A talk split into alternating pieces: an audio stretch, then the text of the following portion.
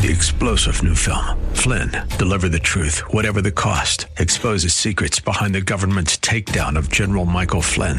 Flynn knew what the intel world had been up to. He ordered the first audit of the use of contractors. This set off alarm bells. He told the truth. He was the most dangerous person for Donald Trump to hire. They had to get rid of Flynn. Flynn, deliver the truth, whatever the cost. Available now. Watch it today. Go to salemnow.com. Salemnow.com.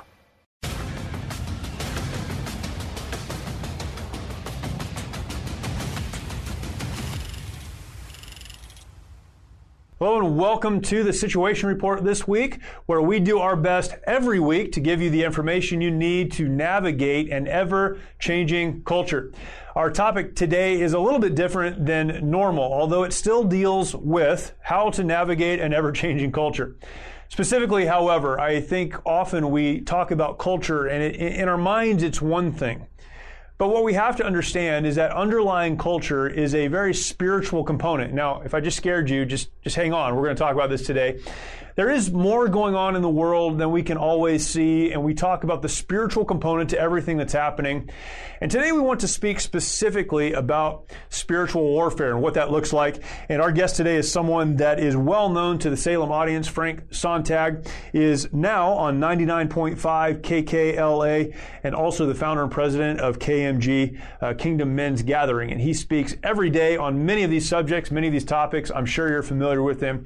But I'm thankful that he would join us us to discuss what it is to look at the world from the lens of the spiritual and to see that underlying much of what's happening in our culture is spiritual warfare. Frank, thanks for joining us today. Thank you. It's good to see you, brother. Yes, sir. Let's start. Uh, let's start at the beginning. Tell us your story, if you would. You spent um, more than 20 years uh, over at another radio station in Los Angeles, KLOS, which is uh, a rock station, and um, then accepted Christ came over to the Christian radio station. Can you tell us that story? Talk about where you came from, what you were into, um, and how God worked in your life to bring you to where you are today. Uh, sure. Um, I was raised Catholic. I'm Italian, dragged to church on Sunday, born and raised in Cleveland, Ohio. And my dad came out here in the 60s. He got a job in the movie industry and announced one day we're going to Hollywood. So I'd never been on a plane. We fly out here in the 60s you know, how can you not love the, the weather in California? Um, I begin to acclimate, went to an all boys Catholic high school, Notre Dame, played sports, did all of that. But somewhere in my junior to senior year, I kind of decided I had had enough with Catholicism. And so I made the decision that I was going to go out in the world and find out what the world had for me. So I said, I'm done with church. I thought I knew who Jesus was. And jumped out there. So, a period of about uh, 12 years, I did a lot of things we don't need to revisit. But in 1984, I did what a lot of young guys that are lost and trying to find identity do. I went out and I bought a motorcycle. Sure. And one particular Sunday afternoon, and you know, Jeremy, I, I know you. I've followed Mighty Oaks. I love what you and Chad do and everything. So I'm just going to be uh, an honest, transparent brother here when I tell you the story. Um, so in 1984, I went out and bought a motorcycle. I was a uh, product of a broken home. My dad mm. left. Uh, my mom when I was in high school, and I just had a wound and a chip on my shoulder. So I used to get in fights and thought I knew what manhood was and that whole nine yards. And so I get a motorcycle, just trying to make my way through. And um, I was dating a woman who I knew um, I knew was married. I was mm. having an affair. I didn't care. I didn't know the Lord. Uh, her husband just happened to be a Los Angeles police officer.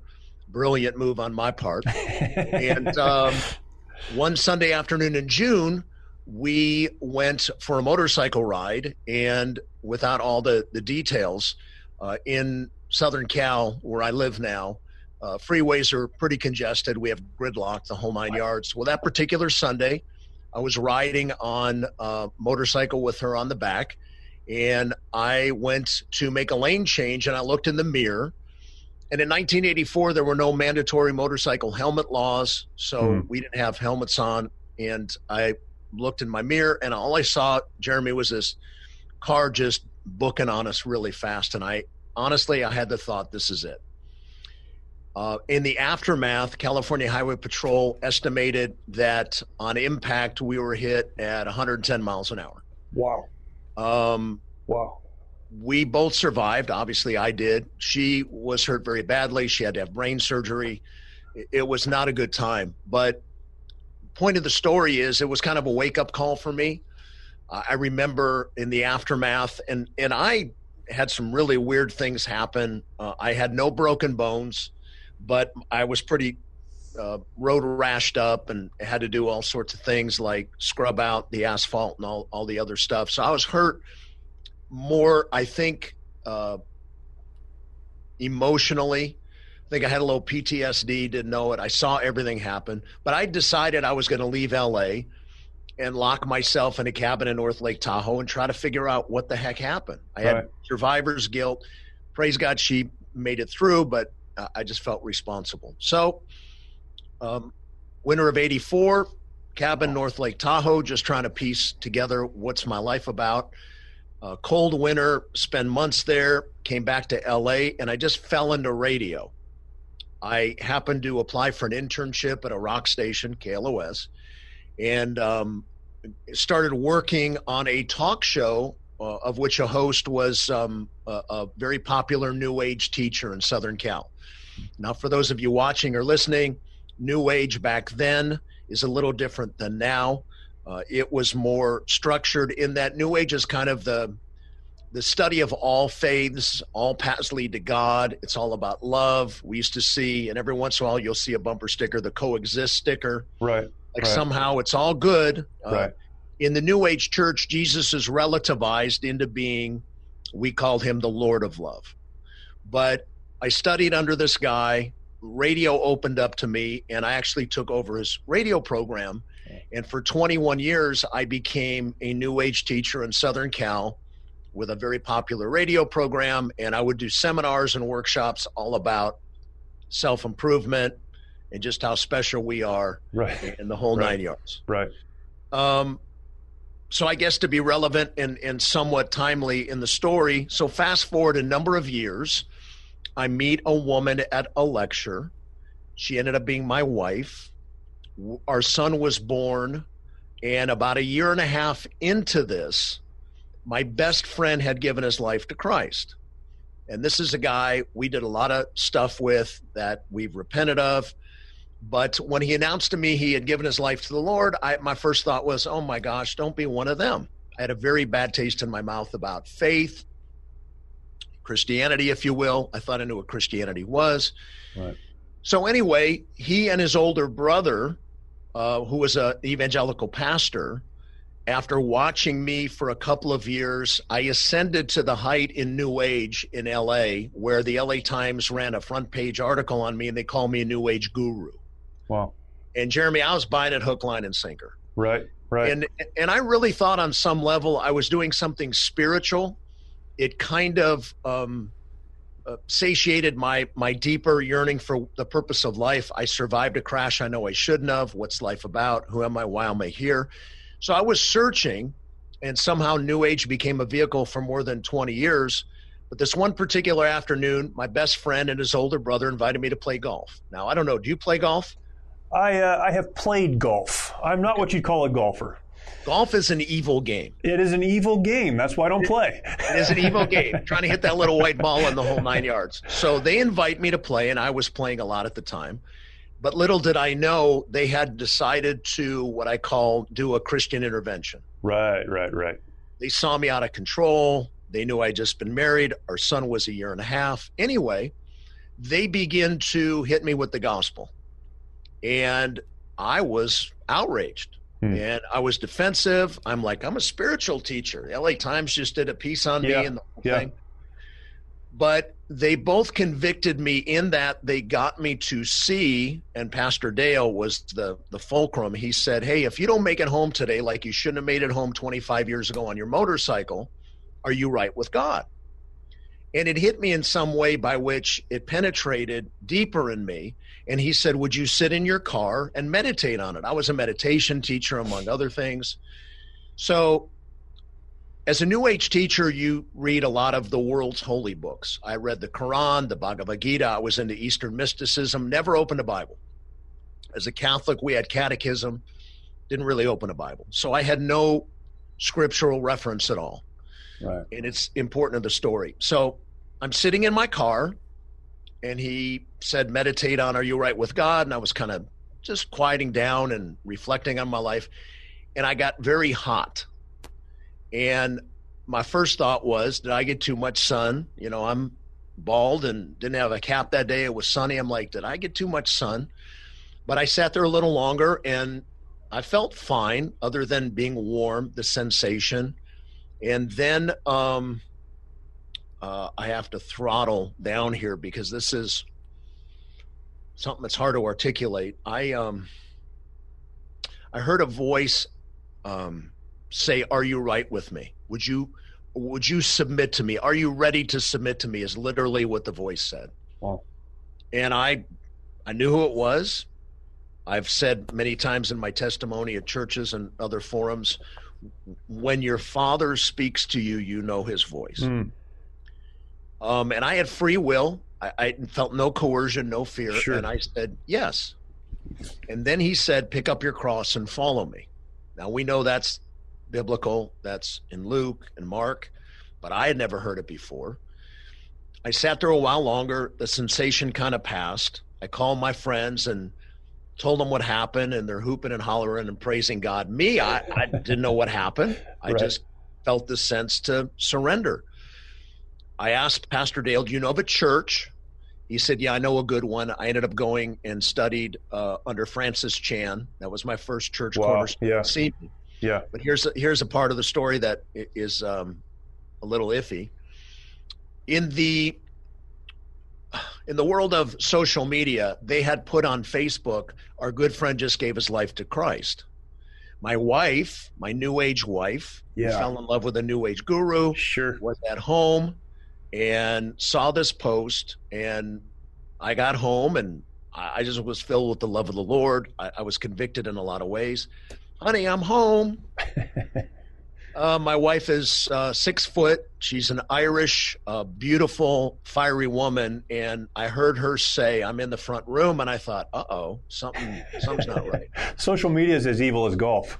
A- amen. Amen. so she had informed me, she said, Don't tell me you gave your life to Christ. And I said, You know, how did you know? Yes. And she said, I, I read Facebook and let's just say for the sake of, of testimony here uh, we entered about an 18 month period where things were really not good yeah uh, she had mentioned the d word our son was a baby anyway i will say after 18 months uh, she began to come to church with me she saw a change in me that was markedly different and in uh, July of 2011, about a year and a half after I gave my life to Christ, she also became a follower of Jesus. Wow, incredible. Yeah.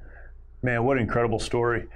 Um, so many things there. Uh, I'll start with this. We are created by God to be spiritual beings, to respond spiritually to, to God, who is uh, a spirit and speaks to us and ministers to us that way.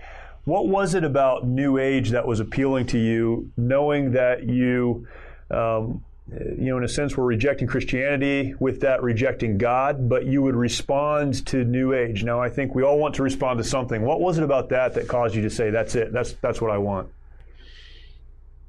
The, the thing about New Age, and it's now it's our culture. Back then, we went to buildings. Now, our culture is kind of the worship of self. Mm. So, in some ways, me seeking who am I, why am I here, it kind of appealed to that sense of digging down deeper into uh, what my life was about. I, I did some pretty crazy things. I started floating in sensory deprivation tanks. I did a lot of really weird things, just challenging myself and my mind and, and who I thought I was. So, New Age is kind of fast and loose. You get the spiritual overtures um, of reading certain holy books. You kind of get appeased intellectually. God is acknowledged, but the, the whole X factor was Jesus. Yes. And, and, being raised in Catholicism, in truth, and I, I think I put it in the book. I, I remember when I was six or seven years old, sitting in the church and looking up at Jesus on the cross with an excruciating look on his face. And it terrified me as a kid, like so much suffering. Yeah. And I kind of equated, well, that's who Jesus is. And if you are a Christian, that's the kind of relationship you have where there's a lot of um, guilt and, and fear. And so my relationship was a false one. Yeah. So New Age kind of gave me this sense of um, redemption where I can love God, um, tell people that it's about loving each other, and just kind of weave in my philosophies, but nothing biblical or scriptural. When I became a follower and began to read God's word, I was completely convicted in my goodness, I, I was so caught up in my own ways. And maybe we can talk about spiritual warfare a little bit. Sure. But it was, uh, in a sense, the experience and the perception of the best of both worlds but when I did become a follower of Christ and I realized what New Age was, and I'd love to maybe get a little bit more into that with you, I realized, man, I opened some doors that I shouldn't have opened. And like I said, I had heard about spiritual warfare, but I had no idea it was what it was till I became a follower of Christ. Yeah, talk about that for a minute. The spiritual warfare aspect. I think there is a tremendous misunderstanding of spiritual warfare. It, it, it's interesting, and, and you you can talk about this or not, but even as I look at what's happening culturally right now, um, it may not fall into the, you know, the quote unquote category of New Age, but it is religious worship to pursue self, to pursue what I want, to burn down buildings and riot because you're not getting it. Um, to me, that's as much what you described as New Age worship as anything else. But it really does come back to an underlying spiritual warfare. I wanted to take a minute to let our audience know about the work that we do through an incredible veterans nonprofit called the Mighty Oaks Foundation. Many of our nation's warriors struggle with the hardships of military service and reintegration back into civilian life. Often they leave broken homes in their aftermath and comprise one of the most at risk groups for suicide, with over 20 veterans who take their lives every single day. Mighty Oaks tackles this critical issue with our faith based peer to peer resiliency and recovery programs offered at no cost to our honored servicemen and women at beautiful ranches across the United States. Mighty Oaks has one of the highest success rates of any program available anywhere. Visit mightyoaksprograms.org to learn more about how you can make a direct impact in the lives of our servicemen and women to help them find a new life purpose through hope in Christ. Again, that's mightyoaksprograms.org. Witnessing the transformation that these men and women go through is absolutely incredible. There are no words to describe seeing warriors restored to the lives they were created to live, changing their legacies for eternity. Your support is needed now more than ever and will ensure that our programs are here for our warriors who are in desperate need.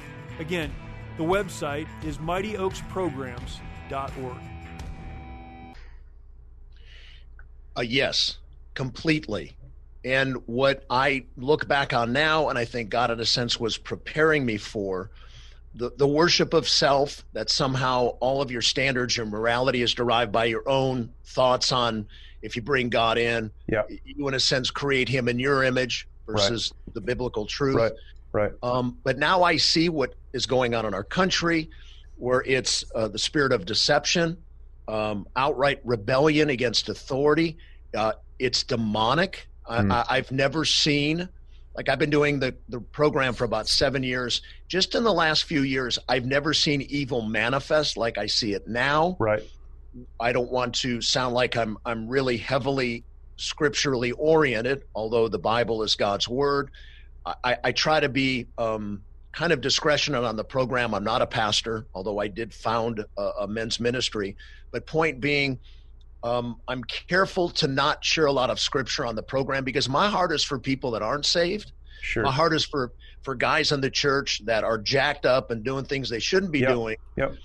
But they've heard, oh, just memorize scripture or just do this or just do that. Yep. And as you know, with Mighty Oaks and all the battles you guys face, man, there's an enemy. There, there's definitely spiritual warfare. Yes. So when I became a follower in a new age, similar to the world, uh, in New Age, evil is not a force, it's just the absence of good. Mm. Um, as you know, a lot of people don't believe Satan is real. He's surely real in the Bible. When I became a follower, goodness gracious, thank God Pastor Dale said, Frank, I just need to tell you, uh, you're a marked man now. I was 54 when I gave my life to the Lord. Wow. He said, God is going to put you on a fast track with sanctification. And he said, You've opened some doors that you may not be aware of. I used to do um, past life regression, all that stuff with uh, obsession with the occult and supernatural. And I wouldn't have thought uh, anything other than it's harmless. But when I became a follower, man, we had some weird things happen. I don't want to get too over spiritualizing here, but we had some dark stuff happen. And I'm like, what's going on here? And then I realized as I asked for guidance with a mentor and read the Bible, it's like I opened some doors to the demonic and didn't even know it. Right. Um, Christians right now, Right. maybe watching, they do a little, oh, I don't know, uh, let's go to a, a, a psychic and what's the harm or do this and that. Man, you don't want to open those doors. Yeah, Because the right. Bible clearly says there is a demonic realm. And uh, even Satan masked himself as um, an angel of light. himself a lot of way Yeah. angel of light exactly so I, I see full-on manifestation right now our country we've turned our back on god people don't know who jesus is and so the manifestation is spiritual strongholds and people just kind of losing their minds and doing things that are almost undeniably um, antichrist if you will Right. and I, I, use that word kind of uh, intentionally but we are if ever there's a time people really need to know who jesus is it's Yeah. now and and there's a false narrative even in the church and in certain ministries about who jesus is like Yes. he's just this Right. loving compassionate soft kind Right. And jesus is a warrior Yep, that's right. Yeah, to separate uh, the Jesus of the New Testament from the God of the Old Testament is is, in my opinion, a false gospel. Know, Galatians talks about a false gospel. Uh, Jesus is God, and He is a warrior, and um, there is a real war going on, and people who underestimate that. Christians seem to be. this is beside the point, I guess, but but Christians seem to be the ones who should know this the most clearly or see it the most clearly and miss it the most blatantly. It it it blows my mind how that's the case or how that's you know we see that happen. yeah i'm not here to scapegoat pastors they take enough hits the church in the west takes enough hits but Sure, of the course. truth is I, I i i'm concerned that even people that are steeped in the church there's not a lot of teaching about spiritual warfare Right. Right. it's given some lip service uh, yeah, yeah, Ephesians six, put on the full armor of God. But what does that mean? And Yeah. and yeah, we are fighting against the principalities, principalities, et cetera, et cetera. But as you know, in Mighty Oaks, and when I started KMG, God kind of gave me a word. Uh, I'll tell you a very quick two minute story. You know, sometimes um, one of the things I studied in New Age was a dream interpretation. And so I always had like a little journal on the side of the bed, and you have dreams, and there's all sorts of ways to interpret. But one night in particular, I had this profound dream, and I, I just felt like some things were exchanged. I wrote them down, and I went about my business, and I remembered wait a minute, I had that dream last night. What was I told? And sometimes in, in dream interpretation, you think you have this most profound experience and you write something down and you go back and it's like, uh, I don't know, elephants are purple. Like something really dumb. Like nothing profound about that. Right. But this particular morning, when I went back, it said, This is a battle for the hearts and souls of men. Hmm. And I really felt like it was, it was it was from God. And I thought, wow. And that was kind of the start of KMG. But battle is the operative word. And I've met, as you alluded to, so many men in the church. Man, there's nothing sadder than a dude that's spiritually dead, that is in a battle, that doesn't even know who the enemy is, nor how to fight against him. Yeah. And I meet men in the church all over the place that are just, they think they're supposed to be nice and soft and don't really understand the full ramifications of what we're talking about here. Yeah, that's absolutely right. Um, man, I want to jump into that conversation. Let me ask you, if I can, first, uh, two things. One, I, uh, listening to your story, your conversion story, I think of the story we find in Acts chapter 9 of the Apostle Paul. Um, God speaks to him, God calls him, but God asks him a question. Um, you know, he essentially says, "Isn't it hard for you to continue going the direction you're going? It's it's hard for you to kick against the pricks." And he, I think was referencing the conviction that the Apostle Paul was already feeling, even though he was pursuing an uber religious path. And for God to speak to him was to say, You've already been contemplating this, you've been thinking about this, it's time to take that step of faith. Um, and I believe when the Holy Spirit convicts, there is a process that's taken place before a person gives their life to Christ, accepts the gift of salvation. Um, what were you going through in your life at that moment when God spoke to you that caused you to say, you know, I've been this guru in the New York Times or the, the Los Angeles Times, et cetera, et cetera. but there was something happening. There was something pushing you when God spoke and said, now's the time. Uh, absolutely. Now, We've had a great similar testimony so stories. Let's a lot of people talk about we'll come being back in just a few broken and desperate and, and addiction, um, e- even attempts at taking one's own life. I didn't have any of that. I was successful. I was popular. I just married my beautiful wife, of who we're about to, if she'll have me, we'll celebrate 16 years in a couple of months. Um, but when I was in it, man, I was a mess. I, I, I was broken. I was jacked up.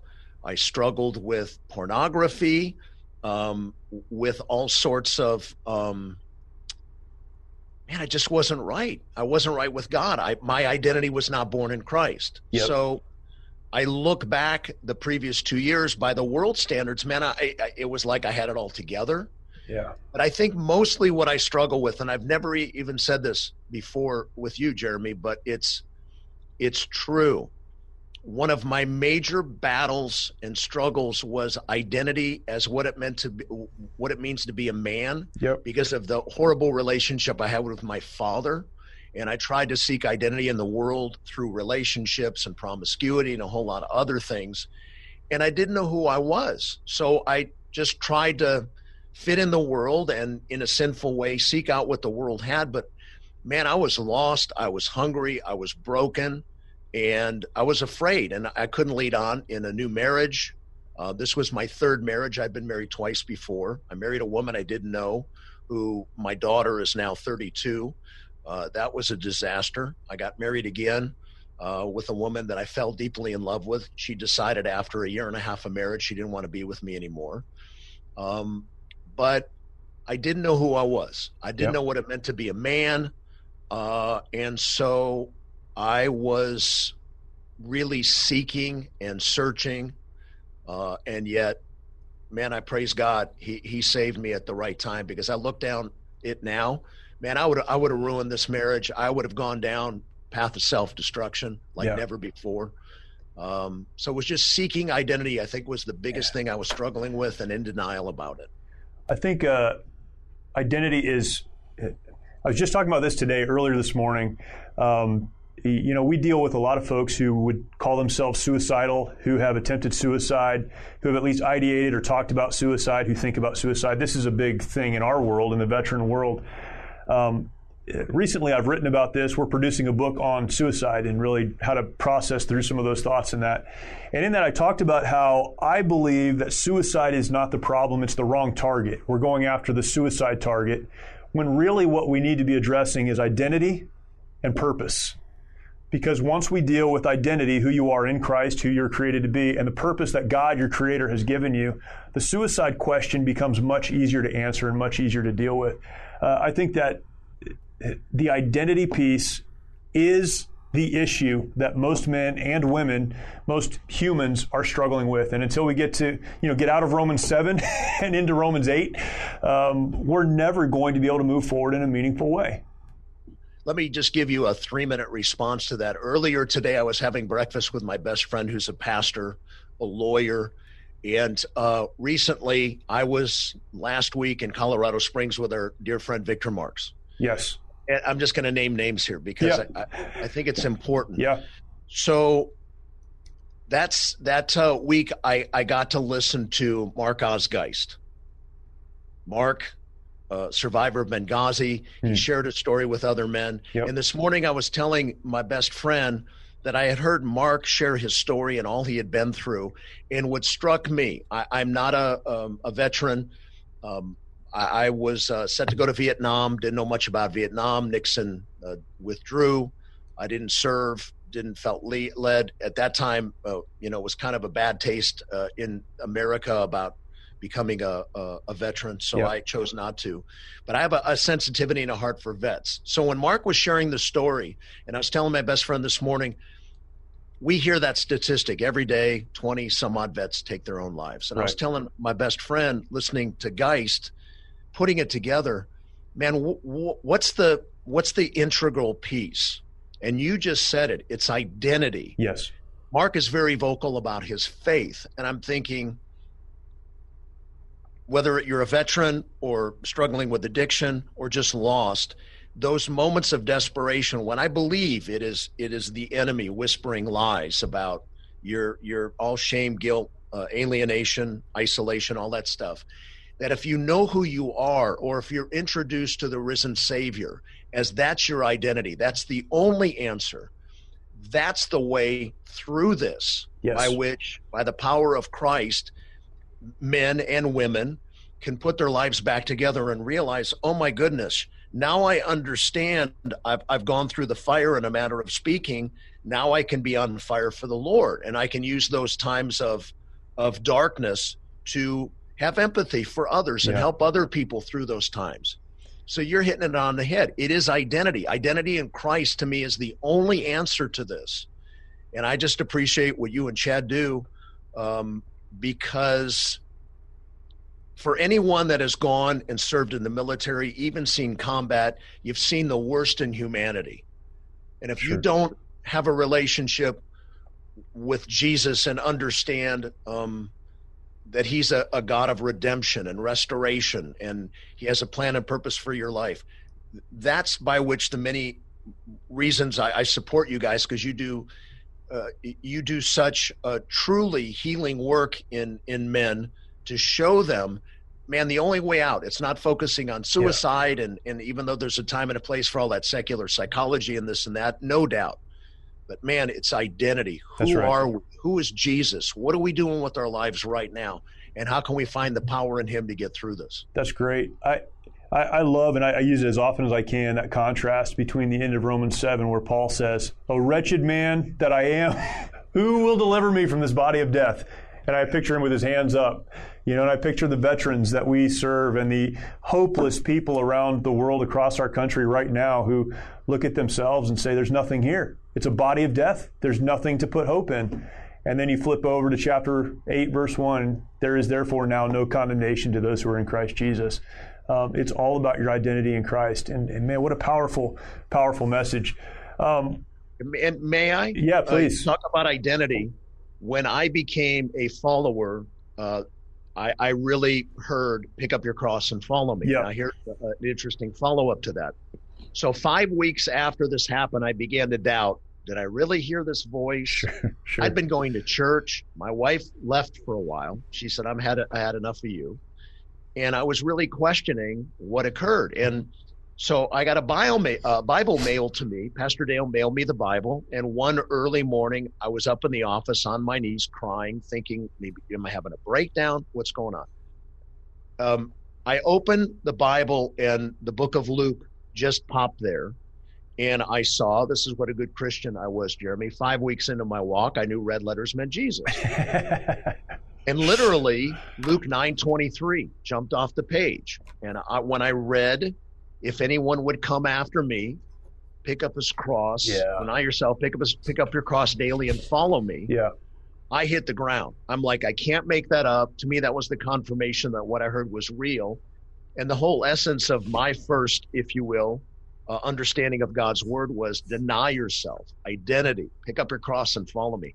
It's just of the essence of the only answer. We have to die to ourselves. Yes. Uh, you, you already know that, you teach that, but identity is absolutely of the core uh, of this, and and I can tell you that I'm I'm nothing without my Lord and Savior, and I I just I praise Him for where I am now, what I've gone through. I know it's Him; it's not me. I, I don't have I don't have the abilities to lead a men's ministry or do a, a high profile Christian talk program or any of that stuff. It's He that gives me that strength. That's awesome, um, man. What a perspective, and and. Okay, so this leads me leads me to my, my next question before we get to Kingdom Men's this is where we live a lot of the time with the men that we're helping. We walk through the process of understanding you are nothing without your Savior. Um, you must find your identity in Christ. Now, that doesn't mean you lose your individualism or, as you mentioned before, your, your ability to decide, your ability to choose. It means you're wrapped up in an eternal God who's paid the price for your sin, who's made you whole. Uh, so you are now that new creation in Christ. What then happens for a lot of a lot of the men that we work with, particularly those who are married and dealing with relationship issues, is they go home. Um, exactly the way you described it to a wife who's standing in the living room saying, Don't tell me you're a Christian. I don't want to hear it. Now, most of those wives want their husbands to get better, they just don't want better to impact them. And what we often have to walk through with some of these men is how to walk out their faith as really new believers, most of them, in a way that is sincere, that's real, that's authentic, that is growing in their relationship with God, but that is also leading their spouse to a place where they too can follow God. Can you talk through that a little bit? I, I think that's a really, really important conversation to have. Yeah, you, have really and, and you've really led me to uh, an absolute experience that will validate what you said. So, when I gave my life to the Lord, and my wife left, she took my son, and I was devastated, and I started doubting. I got a confirmation in God's word, and I'm like, okay, Lord, I'm with you. There was a moment where she came home months later and she said, It's either me or him. Wow. Now, I didn't want to lose my marriage. Of course. My, my wife is everything, but we know that we're to love the Lord our God with all our heart, soul, mind, and strength. That are, are betrothed, they're a close second, if you will, but you got to love him above all. And when she said it's either me or him, I have to tell you, Jeremy, I was so terrified. What almost came out of my mouth was, you know, honey, I don't want to lose you. You're it. But what came out of my mouth was almost guided by the Holy Spirit. What I said was, it will always be him first. Mm. I'm not going to deny that. But, honey, he's got a plan. He wants to restore a marriage like never before. Yes. And it kind of rocked me because I thought, and and part of it was um, when I started going to church, I really relied on the elders to kind of get me through because my wife left for a while. And they said, look, you have to tell her one simple thing that God has a plan for your marriage. He doesn't, he grieves over divorce. That's not the answer. But this is between you and God, Frank. This is this is your walk with him. Do you really love him above all? And it was enough of a foundation laid out of pain and fear by which God really revealed himself through Christ, yeah. where I realized, hey, man, there's no guarantees in life. We don't know if we're going to have it tomorrow. We don't know if our marriages are going to stay together. Horrible things happen. But when you have that relationship with Jesus and you know he's real, he's not just a belief system, he's a knowing. And I got that. Maybe it was because I was older. I was 54. I don't know but I had enough of an awareness and experience of him by which I could then take that into my marriage as broken, as angry as she was, as threatening as she was, where I could just love her and give her the freedom. I remember telling her, honey, yeah. if you really have to go, I hope you don't. God's got amazing things for us, but I, I love you so much that if that's what you need to do, you need to do it. But this relationship with Christ is between me and him, and he wants to do great things in our marriage. And she told me later, she realized that I had a strength about me that was not like what she was used to seeing. Hmm. And I, I think that's the challenge for us as men if we do go back into our marriages with, with a newfound faith in Christ. You know, Satan wants to get in between the marriage, so he's working, and I've watched him work on my wife. Um, in my ministry and some of the the fears she has etc but man if you're if you're honest enough with yourself and you need brothers around you where you gotta as you know yeah. be accountable tell them man i'm afraid. I think i may lose my wife. I'm right. all that stuff. Right. But you love her like christ loved the church. You you respect her. You honor her. You revere her.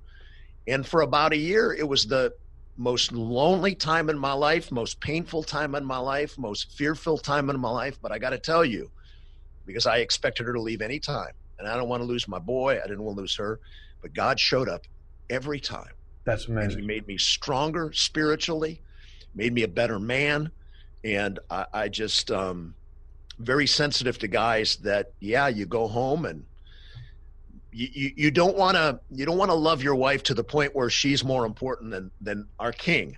Yes. That's the struggle a Right. lot of men have in their marriages. But, and I hope that answered your question because man, it, Yeah. it was raw for a good year, year and a half. And uh, I look now, we still have problems 16 years into this, but uh, he's as real a, a- Yeah. as anything. And he's, uh, he's a great warrior king. And I'm just, I'm just so blessed to call him my Lord.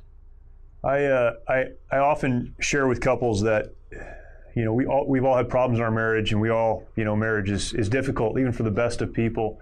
But I do my best to share with people sometimes that the goal in marriage is not to have a good marriage. And a lot of people say, "I want to have a good marriage. How do I have a good marriage?" And and you know, often people coming from that place where I accept Christ, how do I go home and have a good marriage? My encouragement to them is don't try to have a good marriage. Uh, try to grow in your relationship with God. And as you grow toward God, He has to be your primary um, because you'll never be able to have a good marriage apart from Him. Grow in your relationship with God and let God do the work of bringing your marriage to the place that He wants it to be. Um, now, that's easy to say. It's a lot harder to live out and walk out, but uh, I think that has Yeah, to I be think- the goal. I think we've all, those of us that have been married long enough, we have moments where, man, things are really good. Sure. Um, how do I want to say this here? God made men and women equal and yet uniquely different. yes. and I, I say, if I go to my wife for healing, man, I'm I'm I'm setting myself up for a whole lot of trouble. Right. But I go to I go to Jesus for my healing, and um, I go to my wife to love her, protect her, care for her, and honor Sure. and revere her. that's So I right. love what you said about a good marriage. I mean, we're all in pain in our marriages Sure.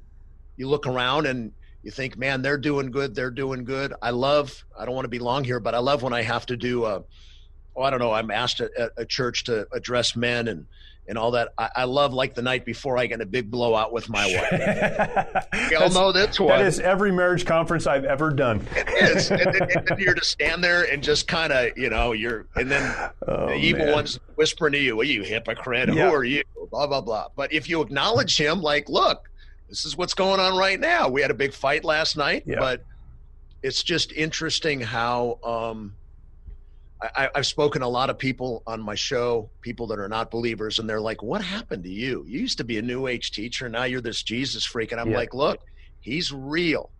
Ask him into your life. Get real about where you are."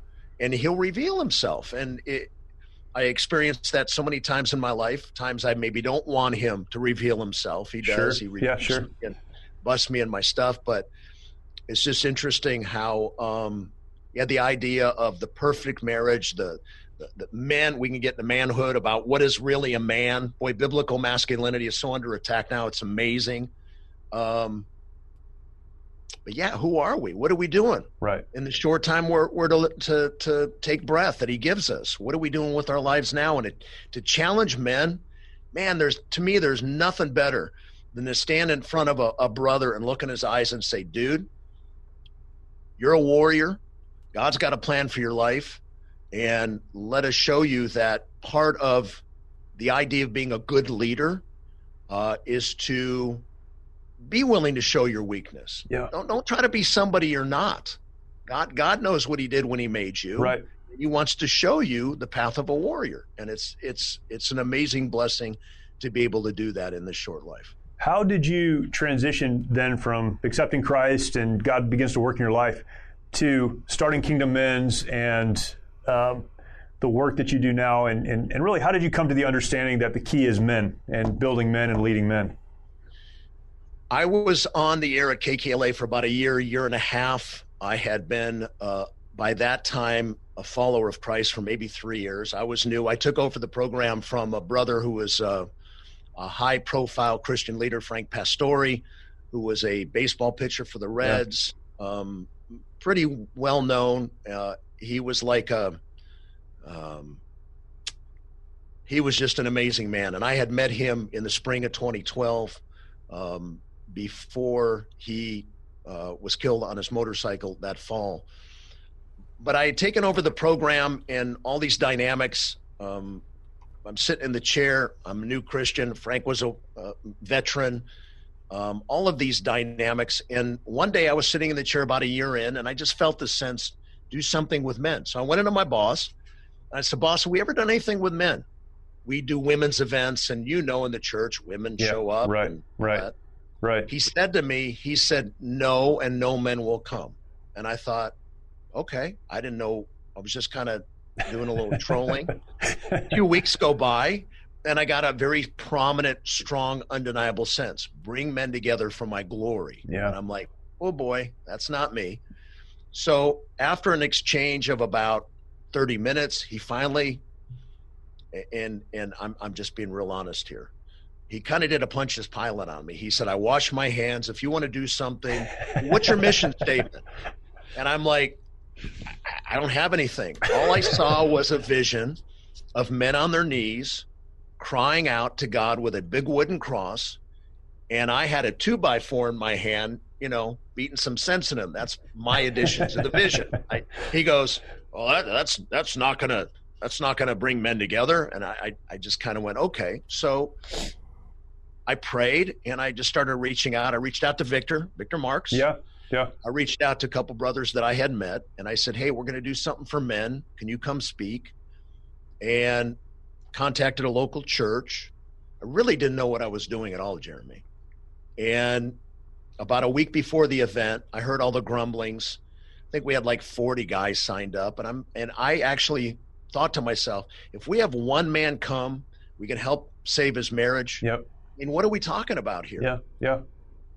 the morning of the event, it was very strange. We had 800 guys show up. What? You thought It you were going to have 40 and you had 800. thought we had 46 and literally the website crashed the night before and we walk in and we had like 800 guys and i'm like this is crazy. Did you lecture them on not registering? Because that's what guys aren't good at. oh, oh we can get to modern times now. We have an event we just did and uh, it was our first free event and boy registration. Yeah but so afterwards my boss calls me on the way home. God love him. He's he's been supportive in the early incarnation of doing men's gathering he says we got to do another one and i'm like hey aren't you the dude that said nobody will come yeah, right. no, I think there's something here. So we did seven through the radio station. We had 800, then 1,200, then 1,600 men. The last two we did, we had 3,000 guys show up. Wow. And um, somewhere in the summer of 2017, God put on my heart to open a 501c3 Hmm. and to not do it sanctioned through the radio station, to be a standalone uh, men's ministry. So we formed it, we put the partners in place. We did our first one in August of 2018. We had about 2,200 guys show up Incredible. and the men's gathering became KMG Ministries, Kingdom Men's Gathering. Yeah. And so we've done, I don't know, six, seven, eight. COVID hit this year. We've done a couple of man camps. We just did a man camp about a month ago. Oh boy, you talk about grumbling. And, and we're in California, right? Governor Newsom and his, uh, a lot of guys are afraid.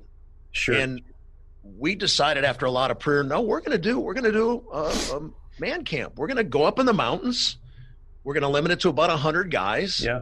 If you want to wear a mask, don't get me going on masks.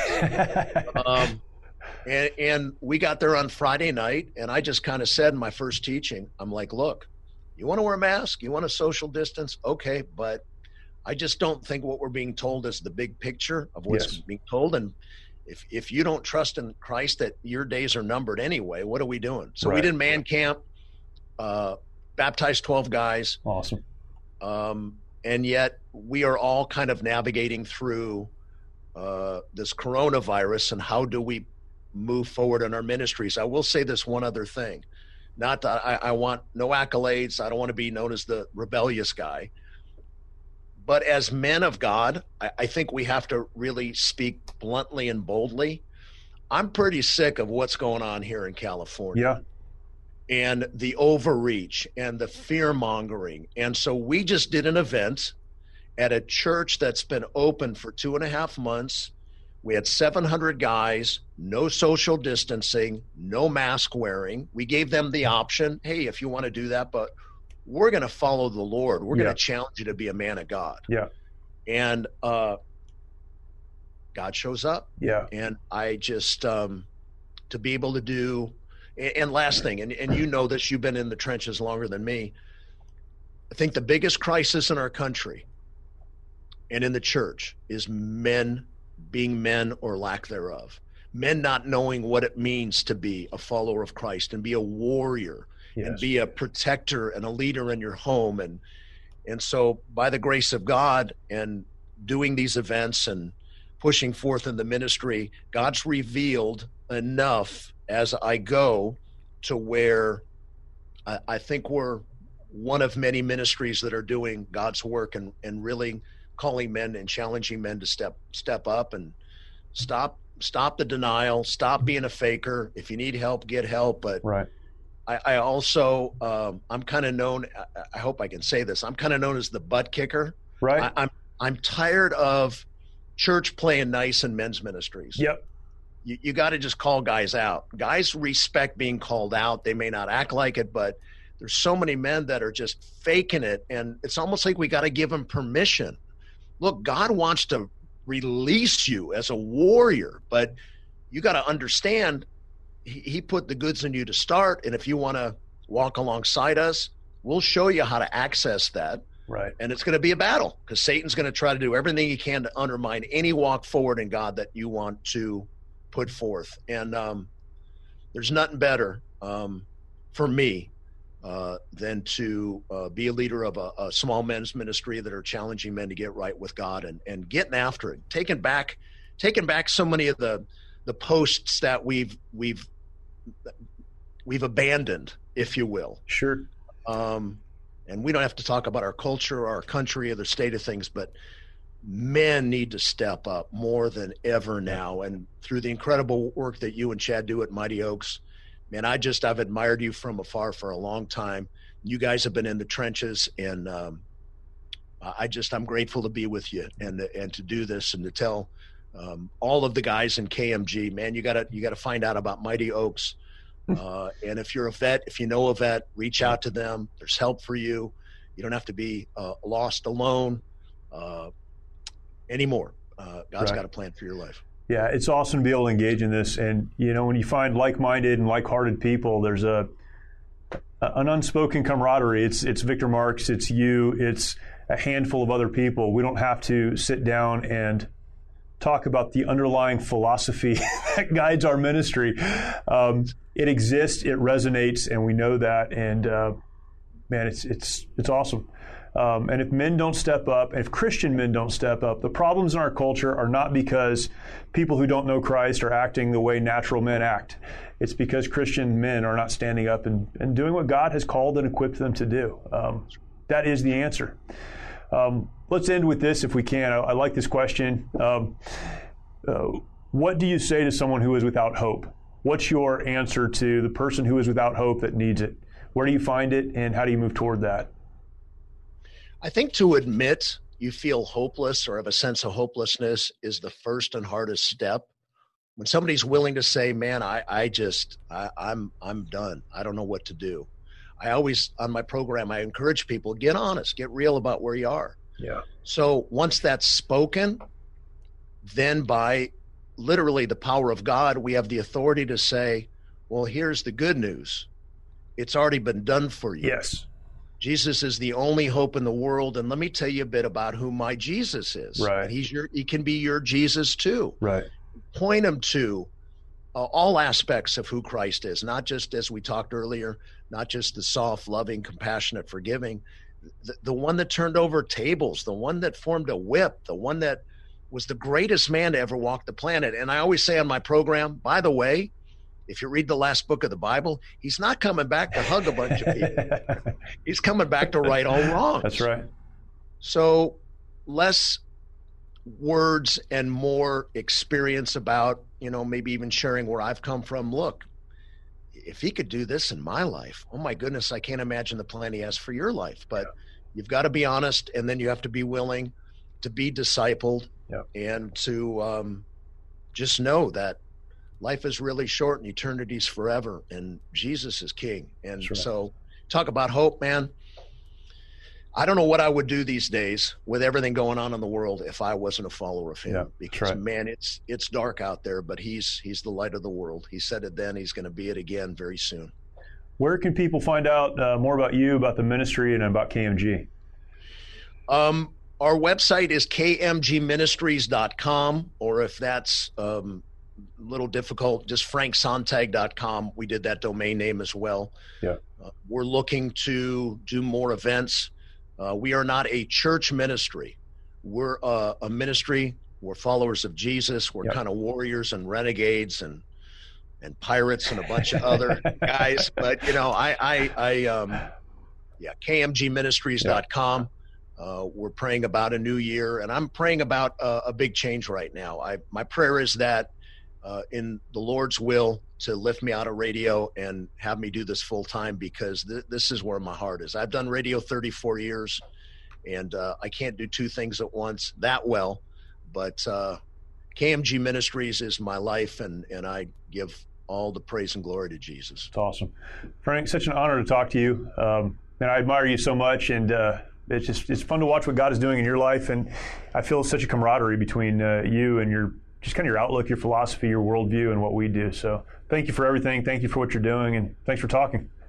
Thank you, brother. Keep doing what you're doing, dude. You're a um, a guiding light to so many men, and I'm I'm grateful to call you my brother in Christ, and I love you. Thank sir. you for today. Awesome. Another incredible conversation, and that's one that you want to just go on and on and on. Uh, I appreciate Frank so much, and I'm just so grateful that he'd spend that time with us.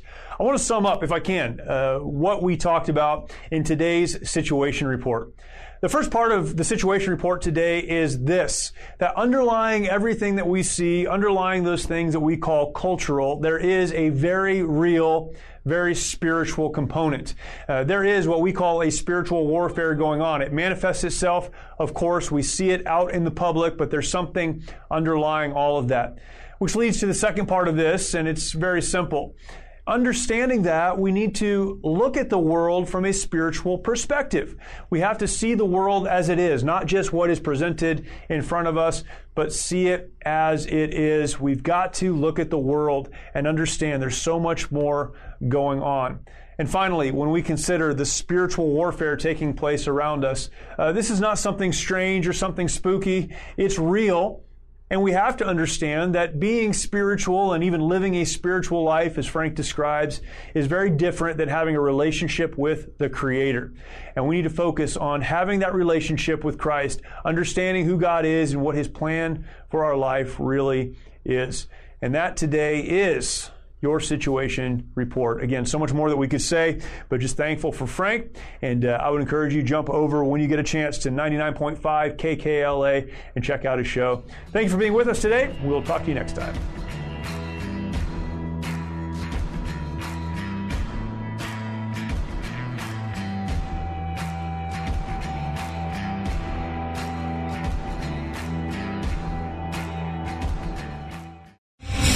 Star general Michael J. Flynn, head of the Pentagon Intelligence Agency, knew all the government's dirty secrets. He was one of the most respected generals in the military. Flynn knew what the intel world had been up to. He understood its funding. He ordered the first audit of the use of contractors. This set off alarm bells.